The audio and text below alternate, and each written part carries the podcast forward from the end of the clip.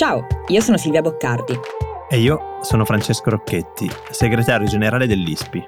Questo è Globally, il podcast di Will in cui grazie agli esperti dell'ISPI diamo gli strumenti per analizzare e orientarci tra scenari internazionali in continuo mutamento. La politica internazionale e oggi la Turchia e il suo complicato rapporto con il popolo curdo spiegate in modo chiaro. Lo scorso 13 novembre 6 persone sono morte e più di 80 sono rimaste ferite dopo che una bomba è esplosa in una delle vie dello shopping più famose di Istanbul. Il governo turco ha trovato, in men che non si dica, cosa che ha destato non pochi sospetti, la responsabile dell'attacco, una donna affiliata a gruppi filocurdi. E la risposta di Erdogan non si è fatta aspettare. In poche ore sono iniziati bombardamenti su postazioni militari e civili kurde in Siria e Iraq, uccidendo decine di persone. L'Ucraina non è quindi l'unico paese alle porte dell'Europa con bombardamenti in corso. Cosa sta succedendo intorno alla Turchia? Oggi ne parliamo con Federico Donelli, ricercatore di relazioni internazionali all'Università di Trieste. Buongiorno a tutti, ciao. Ciao Federico. Ciao Federico. Facciamo un passo indietro, perché se c'è una storia complicata e un, una mappa complicata anche da guardare è quella appunto della Turchia, del Kurdistan, eh, dell'altopiano diciamo che si trova tra Turchia, Siria, Iraq e Iran e che in questi giorni diciamo, ha, ha, preso un po' spazio nelle, nelle pagine dei giornali. Raccontaci un po' qual è la situazione. La situazione è che in qualche modo si sta assistendo a quello che in tanti si aspettavano già la scorsa estate, cioè da agosto che eh, la Turchia o comunque segnali provenienti dalle forze di sicurezza turche mostrano come si stesse preparando una nuova operazione. Dobbiamo pensare che la Turchia ha già compiuto tre operazioni ufficiali, quindi con intervento boots on the ground, quindi diretto dei militari in territorio siriano, proprio per cercare di costituire questa sorta di fascia di sicurezza. Al momento non, non c'è ancora stato l'intervento diretto dei militari, ma si sta assistendo a bombardamenti mirati sia con droni sia con aerei su postazioni eh, curte. Ma ehm, Federico, ti faccio una domanda eh, così, eh, per provare a contestualizzare questo. Tu immagina che adesso hai davanti a te mio cugino. Mio cugino non è un esperto di eh, esatto. diciamo, relazioni tra Turchia e eh, il popolo curdo. Come proveresti a spiegare, mm, senza appunto che sia un trattato, ma perché queste relazioni sono così complicate in poche parole? Allora, innanzitutto spiegherei a tuo cugino che Uh, I curdi non sono un blocco monolitico come spesso tendiamo anche noi a vederli, nel senso che all'interno del contesto curdo noi troviamo varie, eh, vari clan, varie componenti tribali che storicamente hanno consolidato anche identità diverse. A questa complessità già loro naturale si è sommato quelli che sono stati gli effetti degli stati-nazione, cioè da oltre un secolo i curdi sono divisi in quattro stati nella regione, quindi oltre mm-hmm. alla Turchia e la Siria abbiamo l'Iran e l'Iraq, e ovviamente sono state eh, vittime di, vittime di eh, processi di assimilazione forzata, in molti casi violenta, ma allo stesso tempo hanno maturato anche delle identità kurde in osmosi agli stati-nazione. Mi spiego mm-hmm. meglio. Quindi attualmente noi possiamo dire che si trovano delle componenti identitarie che sono kurde turche, kurde siriane, kurde irachene e kurde iraniane. Questo già complica di molto le relazioni sia all'interno dei kurdi, altro elemento tante volte sottovalutato, sia con le componenti etniche maggioritarie. Nel caso turco la situazione è degenerata a partire dagli anni Ottanta, quando si forma questo movimento che, che è considerato un'organizzazione terroristica, eh, che mm-hmm. è il PKK, mhm. no? eh, che ha portato avanti del, una serie di attacchi terroristici in Turchia. Eh, la Turchia già dagli anni 90 ha avviato violentissime operazioni nelle province orientali del paese dove si trova la maggioranza curda e ovviamente la situazione è, ha vissuto fasi cicliche in cui si è cercato un negoziato, si è cercato di attuare anche politiche di maggiore inclusione e riconoscimento culturale, ma tutto questo è degenerato ulteriormente a partire dal 2014 e 2015 in relazione alla crisi siriana e ovviamente alla deriva eh, autoritaria interna alla Turchia. Chiaro, grazie Federico. Eh, certo, vedere la paura per le strade di una capitale impone spesso a un paese, come in questo caso la Turchia, l'avvio di una lotta al terrore, eh, la necessità di una politica eh, che porti giustizia.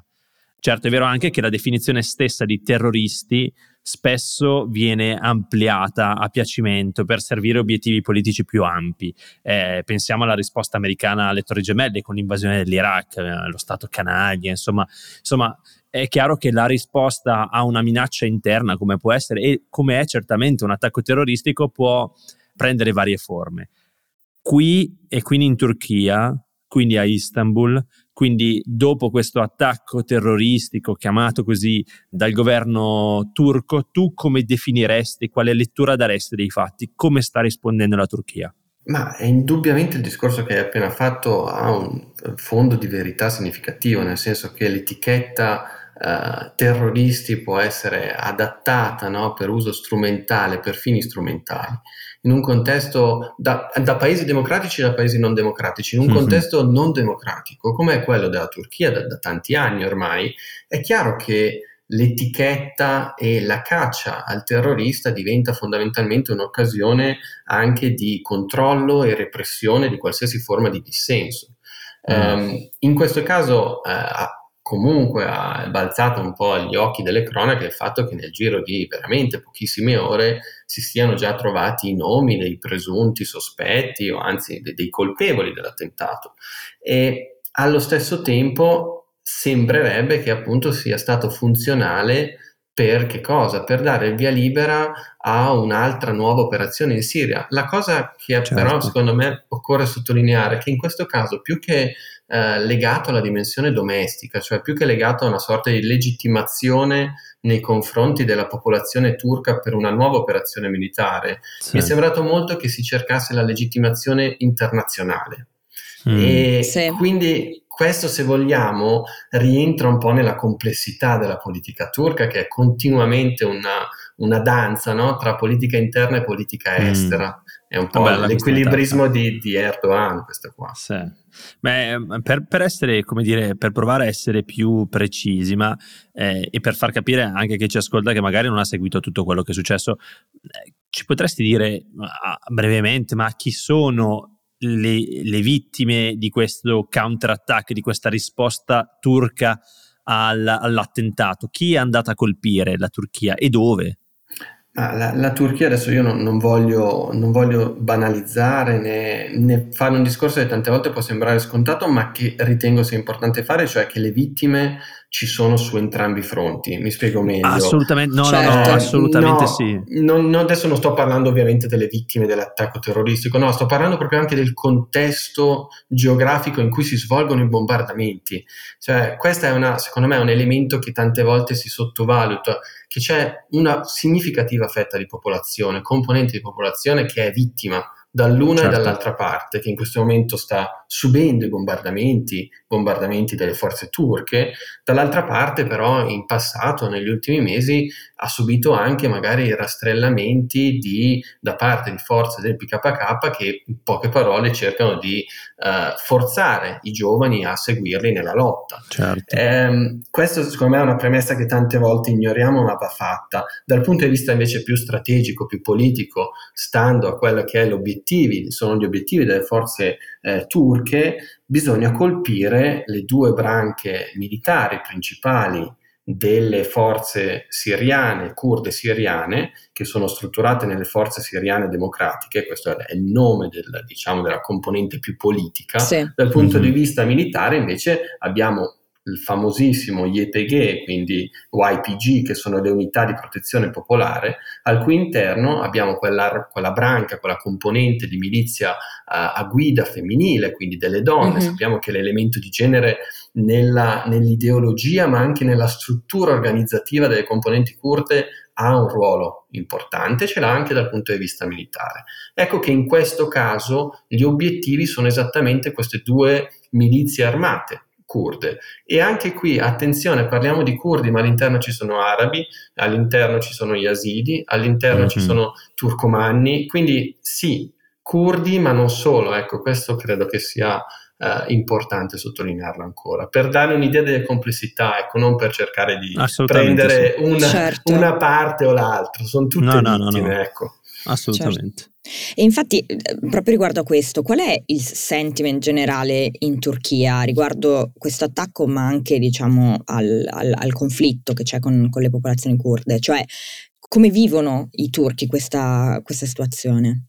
Eh sì, questa Silvia è esattamente una, una, un'ottima domanda, nel senso che um, paradossalmente in un contesto altamente polarizzato come è quello politico turco di oggi, cioè oggi in Turchia si è o pro o contro Erdogan, Punto, questa è la, eh. la, distinzione politica. L'elemento curdo e in particolare l'elemento di, legato alla sicurezza nazionale, quindi al PKK, è trasversale cioè eh, la guerra contro il PKK è stata iniziata dalle componenti nazionaliste e laiche, è stata portata avanti poi da Erdogan, che paradossal- paradossalmente all'inizio della sua ascesa politica aveva eh, ottenuto il voto dei curdi grazie a un'idea di inclusione legata poi alla religione musulmana che comunque certo. i curdi condividono con i turchi. Adesso attualmente sulla questione appunto ci sono posizioni più varie, ci sono delle componenti più, se vogliamo, progressiste, laiche, che tendenzialmente si fanno ricondurre al partito HDP, no? che è questo partito di, eh, di sinistra che ha una forte matrice eh, kurda, però che ha rinnegato più mm. volte la componente eh, di lotta armata, ehm, che ovviamente è tra le vittime, se vogliamo, della, dell'ondata di, poi, di repressione, di dissenso. Eh, sappiamo che i due leader del partito sono, sono, in carcere da tanti anni, uno di questi è Demirtas, che è una di quelle figure politiche anche più interessanti.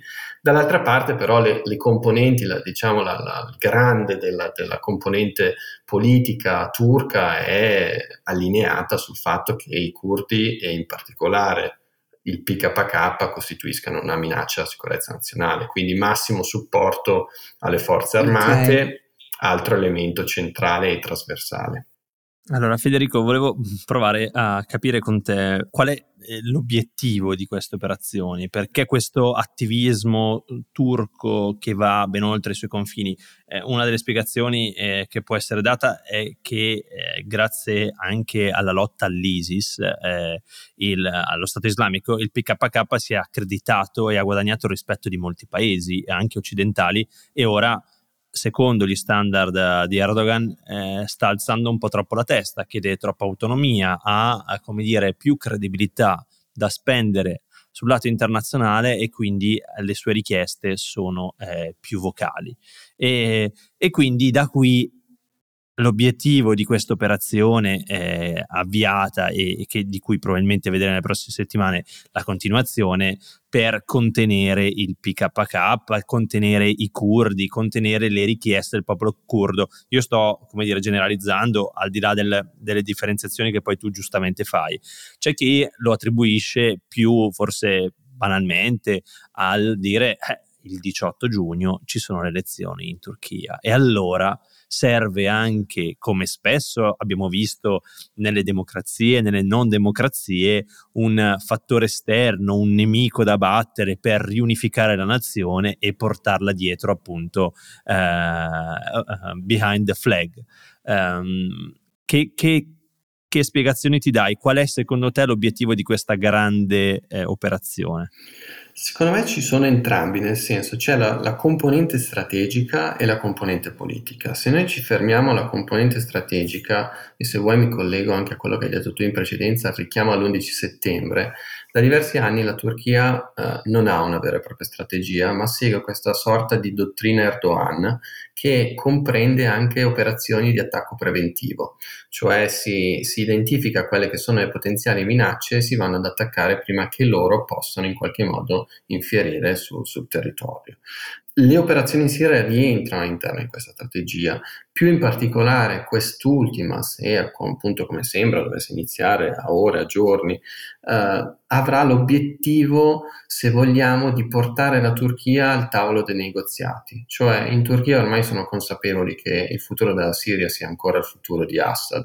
Per sedersi al tavolo dei negoziati con Assad hanno bisogno di acquisire ancora un po' più di territorio, cioè creare effettivamente quella sorta di zona cuscinetto che i turchi tanto non evocata. vogliono, tanto evocata, che i turchi non vogliono sia in mano a qualsiasi componente politica, certo. armata o non armata, curta. Perché non lo vogliono? Perché diventerebbe da una parte un rifugio per le componenti terroristiche del PKK che fuggirebbero quindi oltre confine, potrebbero compiere attacchi in Turchia e poi rifugiarsi, e dall'altra diventerebbe una pericolosa leva di influenza, influenza e pressione da parte di Assad stesso. Tanto è vero che si dice, si vocifera, che Siria e eh, Russia abbiano anche dato un po' la green light per una operazione eh, limitata da parte delle forze turche. La Turchia, in questo senso, per la Turchia sarà fondamentale l'acquisizione e il controllo di Ain al-Arab, che è la cubane, no? quindi anche da un punto di vista simbolico certo. è fondamentale e probabilmente ai tavoli di negoziato eventuale con Assad potrebbe sacrificare Idlib, altra città chiave, proprio per mantenere Kobane. Dal punto di vista invece politico, e la faccio un po' breve, eh, c'è una dimensione politica. La dimensione politica si lega alle alleanze di Erdogan. Negli ultimi cinque anni Erdogan non può governare unicamente col proprio partito e si è alleato all'MP, questo partito nazionalista eh, molto, molto, molto forte, con molto seguito, oltre il 10%, e eh, le componenti nazionaliste ovviamente sono molto legate ai militari, sono molto legate mm-hmm. all'idea di una Turchia che sia forte in politica internazionale e quindi in qualche modo sembrerebbe che una nuova operazione potrebbe aiutare appunto a consolidare questo legame. Infine, ultimo aspetto sempre politico ma con delle ricadute significative in campo socio-economico è la questione di oltre 3 milioni di rifugiati siriani certo. a cui i governi Erdogan in questi anni hanno fornito eh, assistenza, hanno fornito accesso ai servizi turchi, hanno fornito, eh, hanno fornito in molti casi anche permessi di soggiorno permanenti, tutto questo ovviamente ha creato malessere, ha suscitato malessere nella popolazione turca che vede in maniera negativa proprio queste componenti e quindi ci sarebbe l'idea di favorire, anche qui ci sono molti dubbi su come si potrebbero favorire il rientro di comunità siriane in quei territori liberati dalle forze turche. Chiaro, grazie Federico. È stata una puntata densa, eh, ci sarebbero tantissime cose da affrontare. Mi viene in mente, non abbiamo parlato di Nato, del ruolo della Nato, insomma, della, di questa Turchia dentro la Nato e anche questa operazione che cosa significa anche per la Nato. Non abbiamo parlato tantissimo anche di curdi, tu hai, hai un, sì. po', un po', come dire, delineato le differenze, ma non abbiamo parlato un po' della storia, non abbiamo parlato dell'economia turca perché anche questa peserà alle elezioni, insomma non abbiamo parlato di tante cose ma in 20 minuti non si può parlare di tutto. Sicuramente tu ci hai delineato, ci hai tratteggiato una, un profilo interessante di lettura di questa nuova operazione turca. Io però prima di chiudere faccio la nostra tradizionale domanda da un milione di da dollari. Da un milione di dollari. Eh, questa volta, tra l'altro, siamo fortunati perché Silvia li ha effettivamente sul conto, è arrivata al milione proprio la settimana scorsa. Potrei sistemarmi per tutta la vita, quindi. Esattamente. Esatto, esatto. Basta che rispondi correttamente a questa domanda, Federico. C'è solo questa piccola, piccola impasse. La, la, domanda è, è, difficile ma è semplice, o è semplice ma è difficile, ma è, è, la seguente. 18 giugno ci sono delle elezioni, saranno delle elezioni guardate da tutto il mondo, perché chiaramente eh, Erdogan arriva in una posizione diversa rispetto alle precedenti, la Turchia ha una posizione diversa all'interno dello scacchiere internazionale, è molto più importante su tantissimi fronti a partire da quello ucraino ma non solo, hai parlato tu nella Siria, lo sappiamo in Libia, in tantissimi scacchieri, quindi cosa succederà in Turchia impatterà tantissimo le relazioni internazionali o comunque potrebbe impattare. Secondo te qual è lo scenario che ci prepariamo a vivere dopo il 18 di giugno? Che cosa succede in quelle elezioni? Non ti chiedo di darci le percentuali perché lì altrimenti il milione di dollari te lo meriti davvero, ma che cosa, che cosa dobbiamo aspettarci? Ma sicuramente, ehm, sicuramente bisogna partire dalla premessa che non saranno elezioni come le intendiamo noi, non saranno co- elezioni completamente regolari, perché comunque Erdogan parte con molti vantaggi, no? C'è questa idea di autoritarismo competitivo in cui le mm-hmm. elezioni, mm-hmm. la gara non è, non è giusta perché il candidato governativo, in questo caso Erdogan, parte prima degli altri. Detto questo, eh, allo stesso tempo c'è la possibilità, e l'abbiamo visto nel 2019, che la maggioranza perda. Io ad oggi lo vedo molto improbabile. Io credo che ad oggi sia molto più facile che il 19 di, di giugno ci possa essere una situazione molto simile a quella di oggi. Allo stesso tempo, li, le dinamiche che si stanno un po' in qualche modo evolvendo all'interno delle componenti della società civile turca ci dimostrano che sarà molto interessante quando, e prima o poi arriverà, si arriverà al post Erdogan, cioè in quel caso bisognerà capire veramente la Turchia che direzione prenderà, perché non tutta la Turchia è pro Erdogan, ma ci sono delle componenti molto significative di Turchia che vedono comunque la politica di Erdogan come una politica giusta, corretta. E questo è un elemento, secondo me, che da occidentali, da partner NATO, dobbiamo tenere in considerazione. Quindi certo. Forse ecco, più che una no, domanda... No, no, Vabbè, eh, insomma, il milione te lo sei bruciato così. Me però... lo sono bruciato, va bene. risposta un po' fumosa, mi verrebbe eh, da dire. Guarda, un po' vaga. Niente. È, è Sarà per la prossima. Tu sappi che, eh, come dire, ne parleremo, ecco, come dire, non, sap- certo. noi di queste cose mancano ancora otto mesi, sette mesi alle sì. elezioni, però sì. è per dare un po' il, il, senso di come ci si arriva, non dobbiamo aspettarci le elezioni in cui ci sono i partiti del 2% che nascono oggi che poi arrivano a prendere il 13%, cioè è un sistema eh, elettorale ben diverso e tu l'hai, l'hai descritto bene, ecco, questo già ci dà un'idea di come potrebbero non cambiare così tanto le, le, cose da qua a sette mesi, poi tutto può succedere, insomma. Quindi... Ci sono due schieramenti, eh. è proprio vince uno, vince l'altro e la situazione è che sono sempre molto molto vicini uno all'altro in termini di voti. Chiaro. Insomma, anche in Turchia la situazione è polarizzata, eh, chi l'avrebbe mai detto. Eh, grazie Federico per essere stato con noi, per averci aiutato a capire questa situazione ipercomplessa ehm, che è quella diciamo delle relazioni tra Turchia e popolazioni e de- di etnia kurda. Grazie. Grazie Federico. Grazie a voi. Arrivederci. Ci sentiamo tra una settimana.